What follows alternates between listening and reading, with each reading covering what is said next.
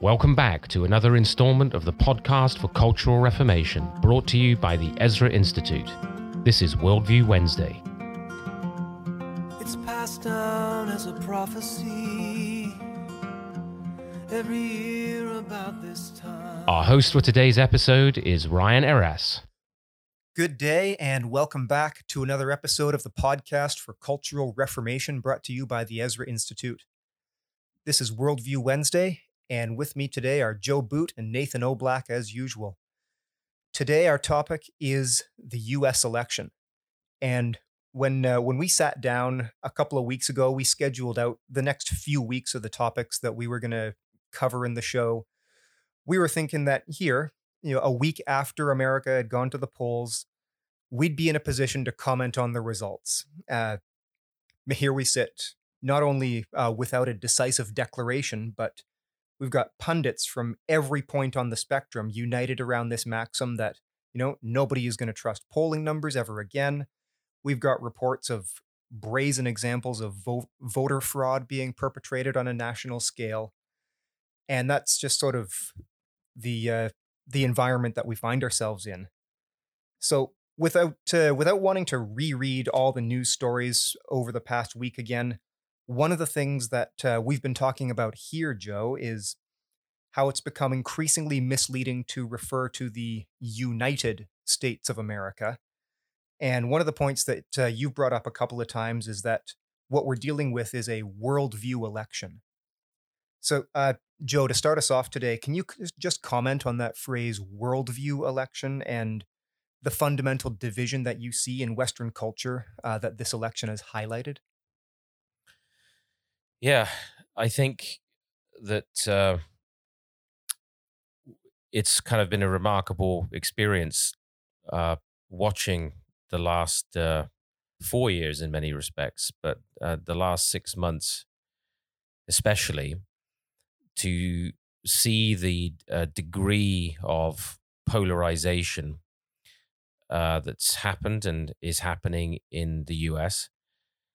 And uh, to, I think for many of us uh, here in Canada anyway, and in um, perhaps in other parts of the West, I think the speed with which the hard pull to what we would call a kind of political radicalism, radicalization, the speed with which that has taken place. Uh, the, you know, it wasn't that long ago where one could look at American politics and and see on both sides of the aisle uh, uh, certainly agreement on many points, um, with some nuanced differences around the edges. And now I think those days are clearly gone. Um, and the the we we've talked before on our program about how, in fact, I think we did a full episode on the French Revolution and the uh, difference between conservative, um, moderates, and and and and radicals, uh, and the fact that the pull has constantly been to the left in the West since the French Revolution. I think, though, nonetheless, for many Christians, the speed of of, of this pull has been shocking, uh, surprising, and so when we talk about a, uh, a contest of worldviews, uh, what I mean is that, uh, in fact, I think it was one of our fellows, Dr. Peter Jones, who said that uh, some months back that they had tried to impeach a worldview. Uh, and uh, I think that, that when this is not in the end about partisan politics, and this isn't about stepping across the aisle and building and, and collaborating with others now. Uh, this is it's difficult to speak about a united states uh, because what we see is a divided states a radically divided states of america and it's to do with two uh, visions of society two visions two civic visions two civic religions in that sense or at least religions expressed civically which are uh, completely opposite from one another. And the country is um, you know we can talk about polls and and uh, the details of the election in a minute, but we can see that from a worldview, from a religious standpoint, the country is pretty much divided down the middle, uh, and um, there, of course, may be those who, because of personalities, um, uh, felt that uh, you know they vote for the person whose smile they like the best, and uh, you know I always find that incomprehensible that people would ever vote in those terms. But you know the as as Americans approached the uh, the voting booth over these past you know few weeks, uh, some were doing mail-in ballots, of course, and some voting on the day. Um, I think the big distinction for us to keep in mind, and this is something again that we've talked about, I think fairly frequently, is oftentimes as Christians we think that the way to vote, the ideal uh, vote, would be to vote for a Christian uh, because then we're um, thinking about Christian things. There's a Christian, there's somebody who professes to be a Christian, and therefore that must be the person to vote for, as opposed to thinking Christianly and voting for the platform, which from a worldview standpoint is uh, closest, close, more closely aligned to a Christian world and life view. So there's the difference between thinking about Christian things oh, there's a Christian, let me vote for them, and thinking Christianly about politics, which is, I would rather vote for a non Christian who had a, a platform that was broadly governed by a Christian world and life view than a Christian whose platform is governed by humanism and radical secularization.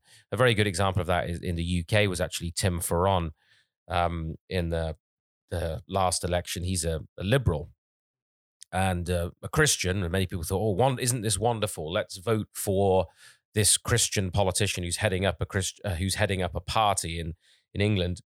But his his uh, his platform, his policies, didn't represent a Christian worldview at all. So I think this is what uh, our our comments as an institute and our wrestling with this, our thinking about this, will not be about personalities and tweets and um, uh, the hairstyle um, or the plastic surgery or lack thereof of candidates. Um, we need to assess everything Christianly. We need to think in terms of a Christian world and life view.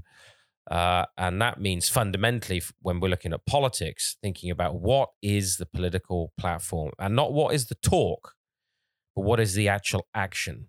What what is the um, it's not about pie in the sky when you die. It's steak on the plate while you wait here. I mean, in, in politics, this is about real life now. What are the things? What what is the religious worldview that's going to govern the shape of our culture going forward? Um, and uh, that's the dominant question. You know, what is the platform? What are the policies?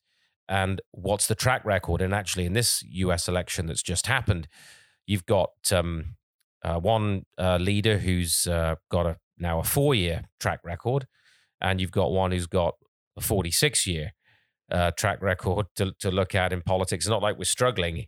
Um, uh, there's manifestos, there's platforms out there. And so when you look at those two platforms, you look at those sets of policies, you look at those two directions, you're looking at world view issues, two op- opposing worldviews. And when you see it like that, what you then see is a radical religious division in the United States that roughly split, splits the country down the middle. And um, maybe we can come to this, circle back around to this later, Ryan. But um, unless something very significant changes, uh, the United States of America is a thing of the past. And um, that is something that we're, that uh, at least for the time being, it, it's a thing of the past. I think us Canadians, you know, who who are used to radical progressivism dominating uh, the political landscape, perhaps you know look south of the border for a break for a, a country that would apply a certain amount of restraint to our own government because of a different posture, and that would be certainly, I think, uh, troubling for many uh, Canadians who are Christian that it looks as though unless something changes significantly in the next next few weeks, that break south of the border is has also gone. Mm-hmm. Hmm. And Joe, I just want to pick up a little bit on uh, the theme of the polarization we're seeing in American politics. But um, perhaps we could interact a little bit with this dominant narrative that we're seeing in the mainstream media, and that's that uh, you know we finally ousted that hateful, bigoted, divisive monster uh, that 70 million Americans happen to vote for. and now and now we can work to bring now that he's gone now we can work to bring restoration healing and unity to this land. So we're seeing this simultaneous alienation of half the country uh, whilst at the same time calling for unity. And i think that was really uh, typified in statements made by M- michelle obama this past weekend but she had said that you know there were tens of thousands of americans that voted to support lies hate chaos and division and we've got a lot of work to do to reach out to these folks in the years ahead and connect with them on what unites us. So again, we see um, we we see her uh, really calling out uh, fifty percent of the country on the platforms they were uh, voting for to see come in again for the next four years, and then simultaneously saying we need unity. And and Joe Biden uh, in his you know quote unquote acceptance speech uh, over the weekend uh, followed this theme as well. And I'd just like to share some of his comments he made uh, in that speech. And he began with, um, and I'm quoting him here My fellow Americans, the people of this nation have spoken. They have delivered us a clear victory, a convincing victory, a victory for we the people. And of course, 70 million people in the United States would completely disagree with that statement. he goes on to say, I sought this office to restore the soul of America, to unite us here at home. And he goes on in his speech I've long talked about the battle for the soul of America. We must restore the soul of America. And of course, midway through, uh, a very interesting comment uh, from President elect Joe Biden. But the Bible tells us that to everything there is a season, a time to build, a time to reap, a time to sow, and a time to heal. This is the time to heal in America. And if I can just give you guys perhaps a moment to cool down after listening to those comments. no, uh, nobody can see you doing air quotes. yeah, I. They, yes, I made them continually through that whole time. But um, yeah, maybe you guys can can respond to some of this rhetoric we're hearing from some of these uh, these Democrats. Well, it's interesting, isn't it? I think let let's start with what was crystal clear in the lead up to the election. The polls, uh, almost unanimously, bar maybe one, showing a massive blue wave sweeping across America, uh, with with uh, Biden up 7, 14, 17 points in various states and a massive uh, win across the board. It's clear now that those were either um, uh, hope polls or they were suppression polls, and I think it's more likely that they were in fact suppression polls. They were they were efforts to suppress the vote. And I think if you, when you listen to these calls now for unity and reaching out and healing and all this sort of thing, we've just been through in the United States, we've just witnessed four years in which the the the left refused to accept the results of the 2016 election. Uh, there was the Russia hoax. There was the Mueller probe. There was the Ukraine hoax. There was the impeachment attempt. I'm not sure I can remember a week of peace that was given to that man, uh, Donald Trump, in the Oval Office. Um, uh, uh, we there there was the whole uh, uh, FISA scandal, the DNC paying for and funding a phony document to get uh, um, a uh, wiretaps on. So from before the man even got into the White House, he was dealing with a essentially a coup. So you have a situation where your every step, his every move was opposed, uh, and the will of the American people, because of the election, was opposed month after month after month with a refusal to accept the legitimacy of the election. And now, a few days into post the election, where votes are still being counted and litigation is happening in a variety of different states, you've got this hypocritical call for um, healing around what unites us. Well, that's my question, and that's the point we made uh, at the very beginning when Ryan raised this question of, of worldviews. What exactly is it that supposedly unites at this juncture? Uh, there, there, there, there clearly isn't even uh, a shared belief in the Constitution, and and this uh, this has to be pointed out. Is that uh, in terms of the the Biden platform, uh, the packing of the Supreme Court, the addition of states to the United States in order to try and tip uh, the Electoral College. There's there's uh, the the the assault on the Second Amendment. So there's not even uh, the the. And I, I said to my American friends, you know, some years ago, um, in in talking with uh, many of them in the legal profession, and and some who are in the in in the work of cultural apologetics that the American Constitution cannot save cannot save America.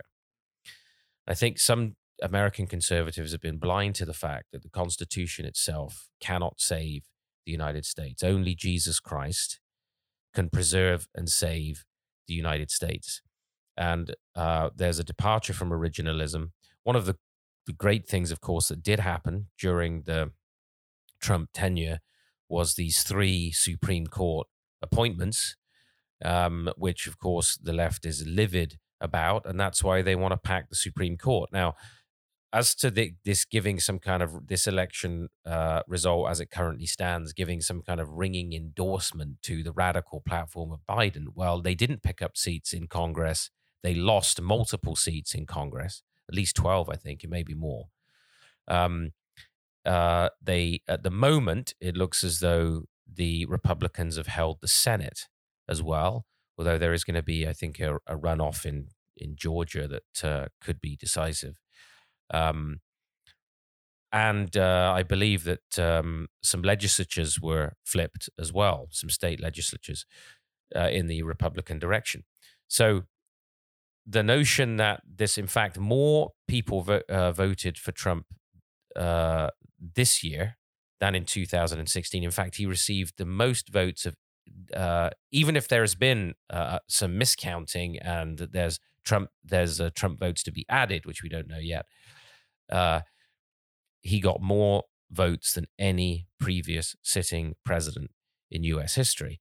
So the notion that there we are now going to experience some kind of step across the aisle and we're all going to sing kumbaya we're going to see that see that see people singing kumbaya in the US I think is delusional thinking. It's just delusional thinking because this is a fundamental religious rift. It's a worldview rift.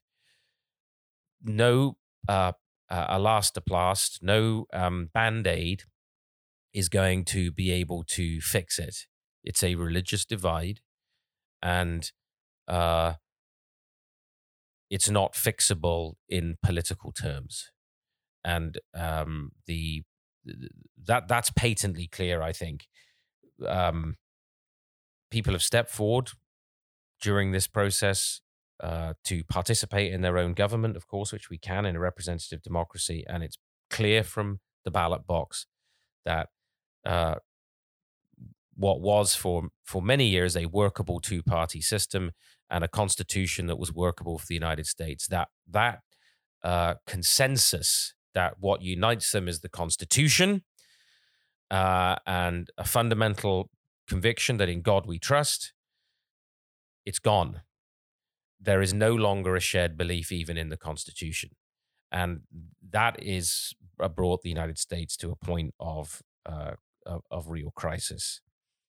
Um, even before the election, as you know, in, in numerous states, several months before the election, uh, there were um, Democrats were litigating for changes in the electoral rules, in the electoral process, um, and irregularities were predicted. Now there's bunches of court cases. Uh, and we've witnessed a highly unusual election. Let's just put it that way. This has not been a run of the mill uh, election. So I think, uh, Nathan, you know, these kind of speeches are superficial. I think, to put it kindly, they are hypocritical in the extreme. And there is no real, um, maybe we can talk about this in a moment. There's no, re- there's no uh, real hiding the radical agenda that the Biden Kamala ticket. Kamala, by the way, is the Kamala Harris, the vice the vice president uh, elect, possibly, um, is the most radical senator in the history of the United States. And um, we're probably all aware that Biden, at the best of times, is struggling to articulate clear sentences. Um, and he's 78 years old. How long does he uh, have? Is he going to make it to the midterms as president, uh, to his 80th birthday? He'd certainly be the oldest president in the history of the United States. So there are big question marks around the the the whether he can even make it to a uh, to an election for a second term. Uh, will he make it to the midterms before uh, Kamala Harris is um, is president of the United States? Those are real questions that uh, are being asked right now. Hmm.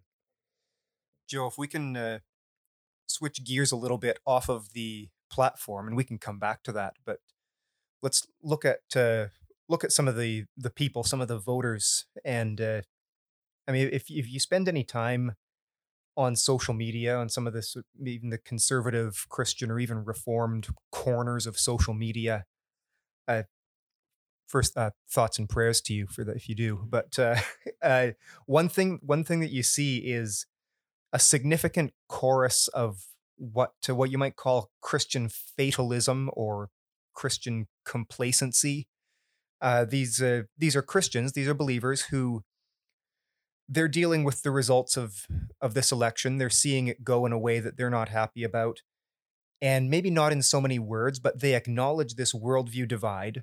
But their response is effectively to, you know, say with kind of a shrug that, oh, Jesus is still king of my home. This election hasn't changed anything there. Uh, and what uh, what do you say to to this kind of sentiment? Well, it's a it's a common uh, sentiment, and uh, it's it's certainly the case that um, we can say and affirm that Jesus Christ is still is still King. Um, we can agree with that. In fact, Proverbs eight fifteen said, "It is by me that kings reign and rulers enact just law, um, and uh, goes on to talk about uh, God appointing uh, righteous judges and establishing uh, judges. In um, Daniel 2 um, and verse 21, uh, we read, He changes the times and seasons. He removes kings and establishes kings. He gives wisdom to the wise and knowledge to those who have understanding. And we can speak legitimately in broad terms about the absolute sovereignty of God over this situation, uh, and we should. Um, scripture says, though, that righteousness exalts a nation, but sin is a reproach to any people. And so God does change the times and seasons. He he he appoints kings. He throws down uh, kings. Um, and so, as Christians, we can certainly today rest and trust in the sovereignty of God. And that's a thought that we'll come back to at the end, I think, would be important for us all to meditate on. Uh, but this sort of um, pious notion that, um, well, it's que sera, uh, fear not, um, Jesus is still king in my heart and king in my home, as though this doesn't really matter. If it's that that's coming through, then of course we have a serious problem. We have a serious worldview uh, misunderstanding here, because the uh, the the results of uh, elections, you know, it's often said that um, elections have consequences. Changes in leaders have consequences, uh, and um, uh, it will be well known to most of those Americans that you're talking about that um, whatever the weaknesses and failures and sins of of the Trump administration, of the Trump Pence ticket, um, and I think uh, Pence is a genuinely devoted uh, and biblical evangelical, they fought for religious freedom. Uh, they fought for people's freedom of speech. Uh, they have have fought for an education that doesn't twist the the history of the United States to turn it into a radical leftist political uh, agenda. They battled abortion, partial birth abortion. Um, they battled um, uh, further radicalization by the LGBTQ uh, uh, community, and I could go on and on and on. They they they battled for constitutionalism in on the Supreme Court, not just on the Supreme Court, but on but on state courts, district courts, right across America. Um, they battled for uh, deregulation um, and uh, for more just trade, and uh, we could go on and on with the different things that that that they fought for. Now, if you rem- if you remove all of that, you take all of that away. It's all very well to say Jesus Lord in my home. How long are you going to own your home for? Under under under this kind of uh, administrative policy. We'll come on to that in a minute about Biden's hopes for the suburbs and what he intends to do with with housing and so on.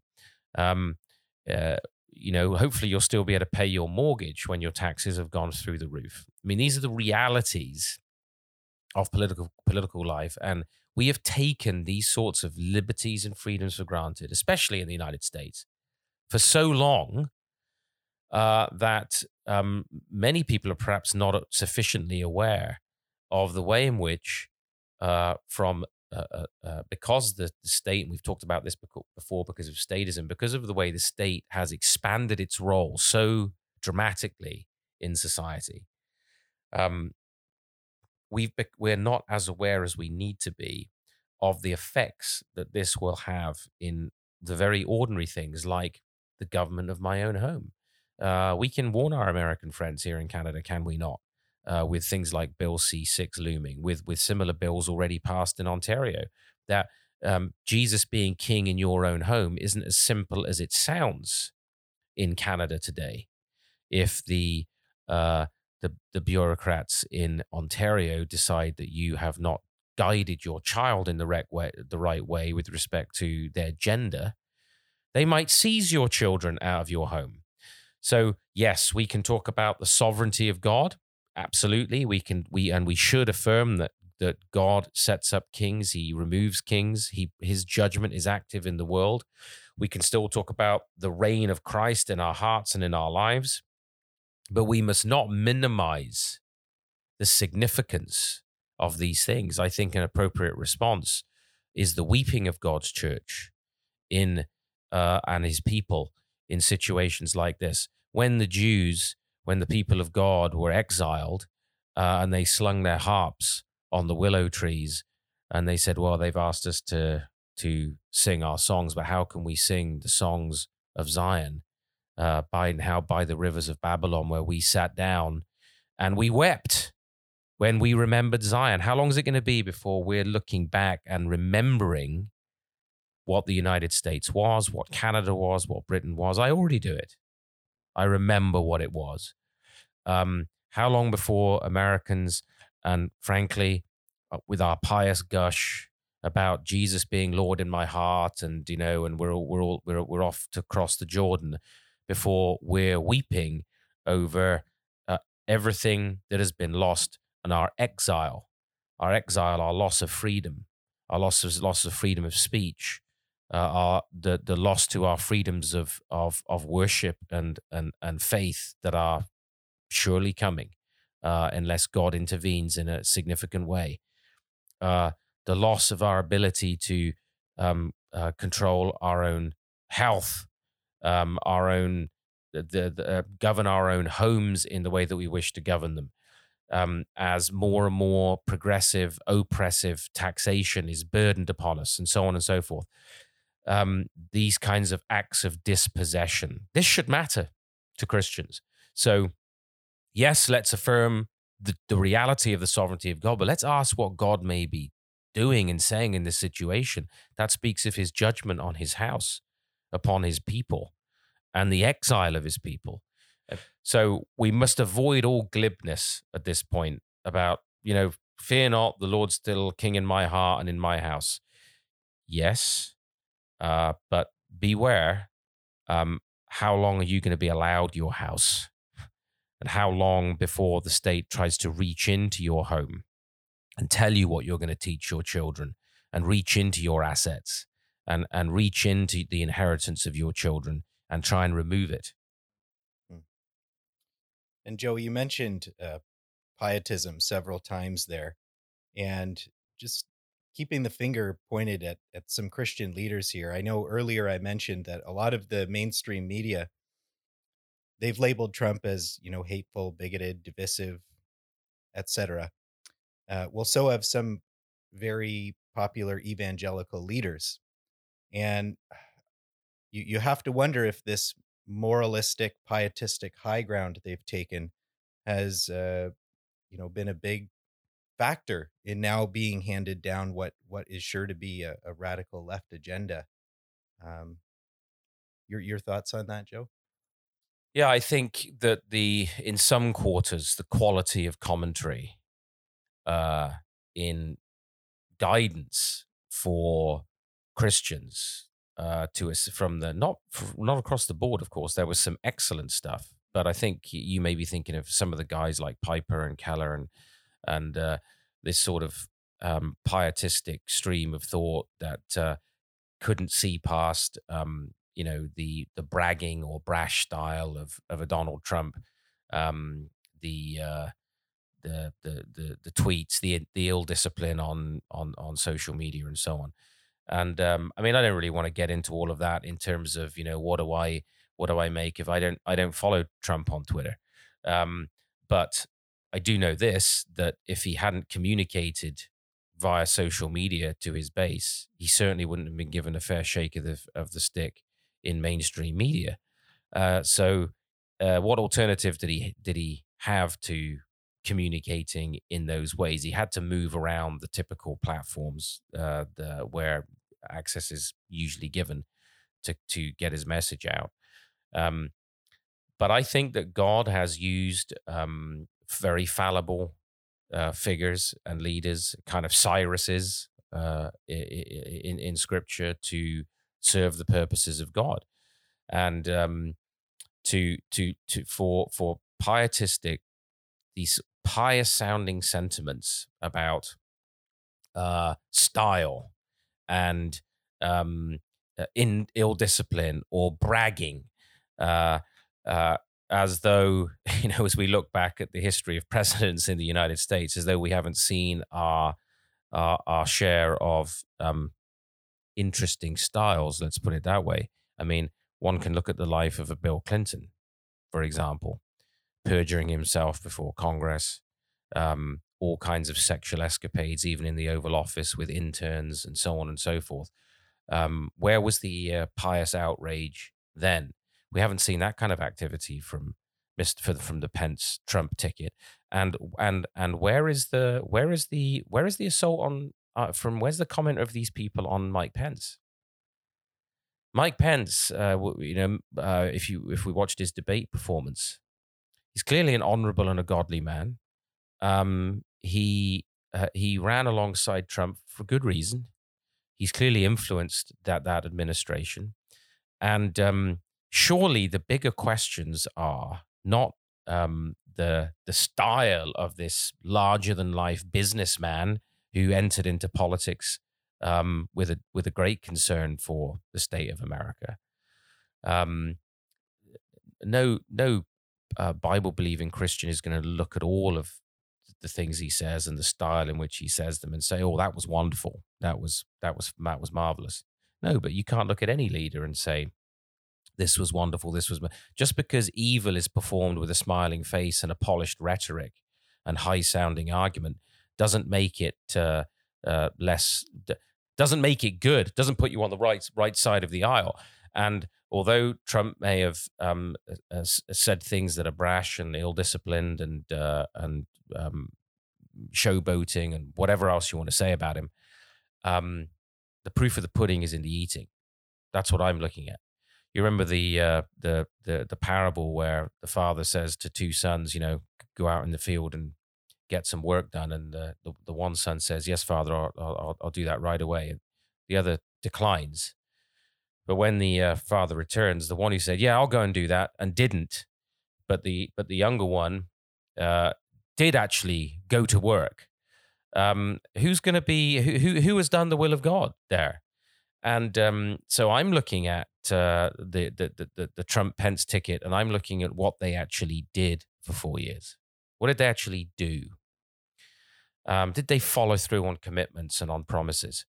As far as the charges of bigotry and all that and racism, I don't. I'm afraid I don't buy any of it. I don't see any evidence for it at all. I all I saw was uh, black unemployment, Latino unemployment falling to its lowest levels in decades and decades, if not ever. Um, I, I, saw the condition of these people um, uh, who are on the margins being improved. I saw genuine efforts uh, that were never attempted by the Obama uh, and uh, Biden uh, years, eight years uh, of um, prison reform and justice reform. Um, and, and that's why, in the end, there were some profile members of the black community who were saying, well, at the end of the day, look what's been done. Um, and I think that, that men like that, evangelicals, should have been looking at the policy, the platform, and the accomplishments. Who is defending the Constitution of the United States? Who's defending justice in the courts? Uh, who is defending uh, uh, fairness for for uh, business leaders, fairness in trade? Uh, who is actually trying to genuinely help uh, in prison reform and and job creation and actually lifting people out of poverty? So instead of all the pious gush about, oh, I'm not sure I can vote for somebody who tweets this way and does this, why not actually look at what's been done? Because I'm sure that that's what is most concerning to God. Uh, what actually has been enacted? Because God says there in, in, in Proverbs, it's, it's by Him that judges enact righteousness. Um, so if, if um, the, I, I think that it would have been much more constructive for Christian leaders to say, let's look at these two tickets, let's look at these two platforms the Trump Pence platform, what's been done for four years, and the Biden Harris platform. A man who's been 46 years as a career politician, now shrouded in corruption of his, of his family, who accomplished very little, promised much, accomplished little, um, and uh, is running with the most radical senator ever to sit in the US Senate. A few, just a few remarks, okay, for the for the for the for the for the Biden uh, Harris ticket that that uh, that that apparently evangelicals or some of these evangelicals were saying we can be ambivalent about because we don't like the style, the haircut, or the or the attitude of the other uh, of the other ticket. Um, pro abortion, late stage, partial birth, radical abortion agenda of the Biden ticket, pro LGBTQ radical agenda, equality, the, the, the, their plans for an Equalities Act. It'll be the same as what's gone on here in Canada. You're going to see a slew now of attempts to restrict the freedom of speech, of expression, uh, of businesses in terms of the LGBTQ agenda. The, the, the packing of the Supreme Court what the, the, the Democrats have been promising. Uh, the the new states being created to basically tip the electoral college so that it becomes basically a one party uh, government uh, for forever. Um, the defunding of the police. Isn't it been interesting how quiet the streets have been of late? Uh, because the paramilitary wing, apparently, of uh, the Biden Harris ticket is now quiet.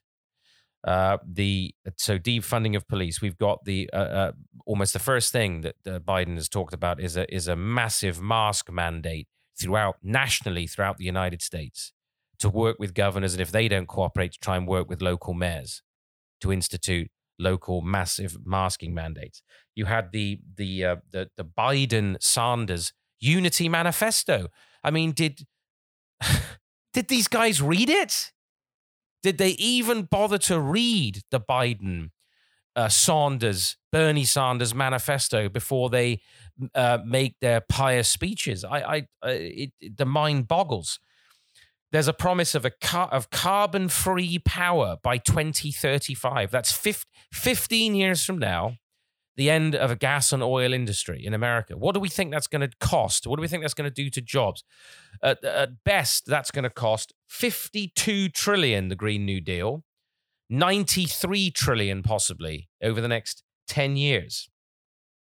Uh, let me give you a couple of quotes from this uh, from this Biden Sanders document um, that it appears many people didn't actually take the time to read, um, which conflates basically racial inequalities with a, a litany of um, of climate change catastrophes, supposedly. So I quote now: "Like so many crises facing the United States, the impacts of climate change are not evenly distributed in our society or our economy." Communities of color, low income families, and indigenous communities have long suffered disproportionate and cumulative harm from pollution, water pollution, and toxic sites. Highways have been built to enforce racial segregation in our cities with federal dollars and federal policy support. So somehow climate change, basically, and air pollution are now racially targeting indigenous communities and people of color. Um, uh, we've got um, the the basically the claim that the police in the United States are systemically and brutally racist. So I quote now again police brutality is a stain on the soul of our nation. It is unacceptable that millions of people, I quote, millions of people in our country have good reason to fear that they may lose their lives in a routine traffic stop or while standing on a street corner or while playing with a toy in a public park. End quote. This is the the, the, Sanders Biden document. Um, the uh, the the and as far as the housing goes, uh, Democrats, I'm quoting, believe government should take aggressive steps to supply uh, to to the to address the supply of housing, especially affordable housing, and address long-standing economic and racial inequalities in our housing markets. We will equalize access to affordable credit and improve access to down payment assistance to help families of color and low incomes and rural buyers to purchase homes.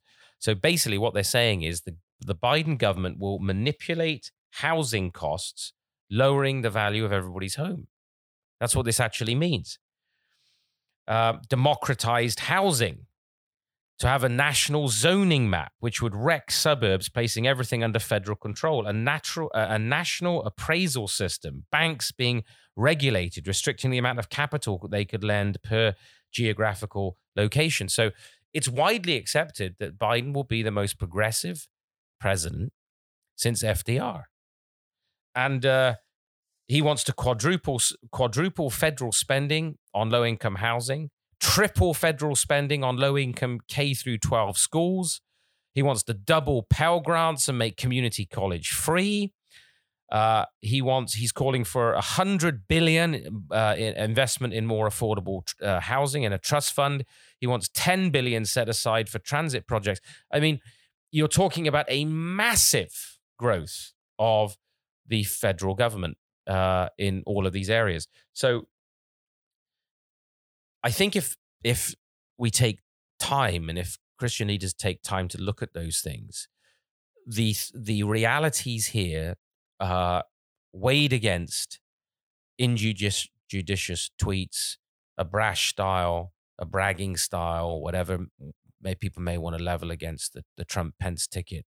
Um, I'm afraid on the scales, uh, when you look at what's been done and what's promised to be done, um, the world it's not difficult to figure out where the worldview issue uh, lands here, and it's it's incredibly disappointing, Nathan, to see um, uh, evangelicals uh, lacking clarity on, on on those things because the cost to believers and, and our freedoms in the years ahead are going to be very severe.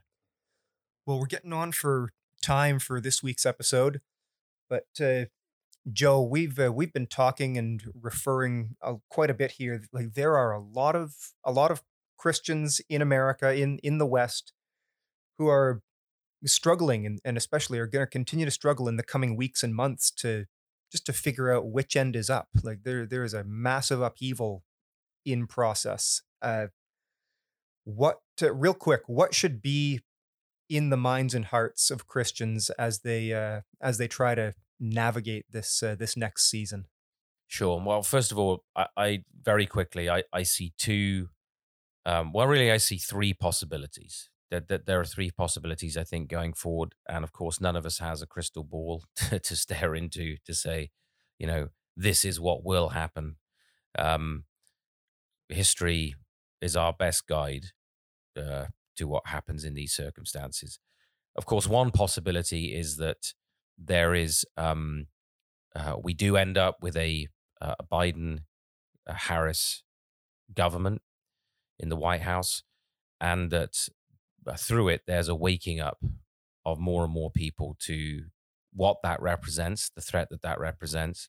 God works in people's hearts, um, and uh, in in singularly remarkable ways, and and there's more of a growth of Christianity, especially among new Americans from Latin America, Africa, and so on, and that there is actually a move back towards the Christian faith, and of course for Americans, um, a support for the Constitution. That's one possibility. The other possibility is, uh, other than this sort of backlash to the radical left, to the, to the socialists and the Marxists, um, because of some kind of awakening.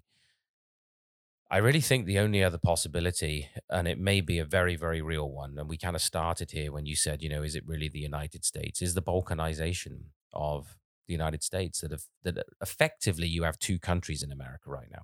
You've got two countries. You've got these, you've got the flyover states, you've got the, the, the Midwest, and then you've got a bit of the, the Rust Belt, and you've got the coasts, which of course are uh, typically um, uh, uh, more radical. Um, there are exceptions, of course, people, but that that's the way it typically breaks down. Texas, the Midwest, the Rust Belt. So effectively, you've got two countries already, and one very real possibility. I mean, we've already we're already seeing the breakup of the EU. Granted, that's a much newer project. Britain itself is facing its own breakup. The oldest union in the West, the oldest political union in the West, the United Kingdom, is on the verge of breaking up. If there's another referendum in Scotland, it will be over. And the idea that somehow that's not possible in the United States, I think, is an illusion. Uh, some states, as you know, have the right to secede from the United States anyway. And I think if there's a an ongoing push in the direction of socialism and, and neo Marxism, there may well be separatist movements that start to awaken in the United States, and we end up with with two countries. I think so. That's something that Christians need to reflect on. They need to start thinking about what does it look like to live potentially in a country that uh, needs to break into two parts, that that needs to become two nations, because effectively, religiously, that's what you've already got. But most important, of course, and to finish on this note, is that we have to, in all of these circumstances and with all of the, you know, the uncertainty and maybe the frustration, disappointment that some people will be feeling also, is we have to be able to rest in the Lord uh, in the midst of it all. Um, I was reading myself this morning Isaiah 33, and uh, I was looking at uh, verses 8 through 11 and thinking about Canada and, and, and the US and the whole, what the year that 2020 has been. The highways are deserted, it says. Travel has ceased. An agreement has been broken. Cities despised and human life disregarded.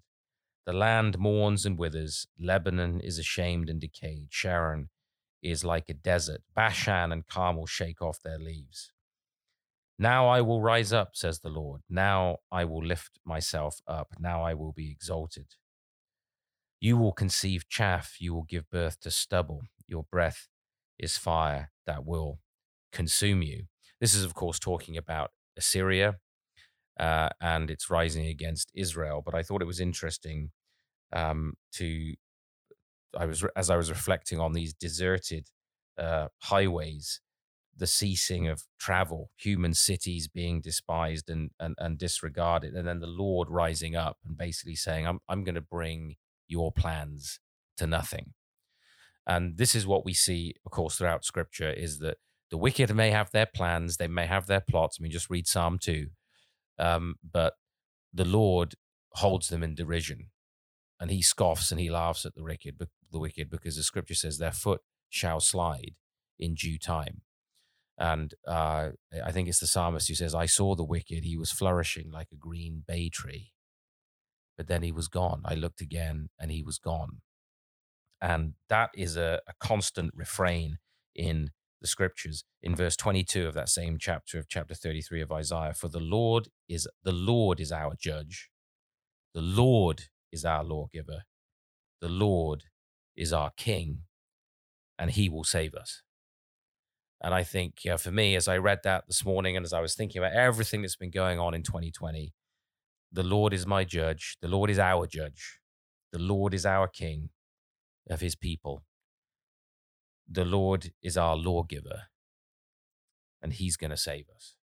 So salvation isn't from man, it's from the Lord. And so, in all of this, as we pray, as we seek God, as we work, as we serve, as we do everything we can to fight for our inherited liberties and freedoms that, that were God given and given to us by the Lord, as we do everything we can to be faithful, no matter what way the battle goes, uh, we know that uh, God reduces the plans of the wicked to nothing. He is our Lord, He is our lawgiver, He is our judge, and He will save us. Amen. Thanks for that, Joe. Nathan, Joe, thanks for being here. Thank you all for listening. This has been Worldview Wednesday on the podcast for Cultural Reformation. You can get more Ezra Institute resources by visiting www.ezrainstitute.ca. Catch up with the podcast on all your favorite listening platforms, and we'll see you next week for another Worldview Wednesday. It's passed down as a prophecy every year about this time.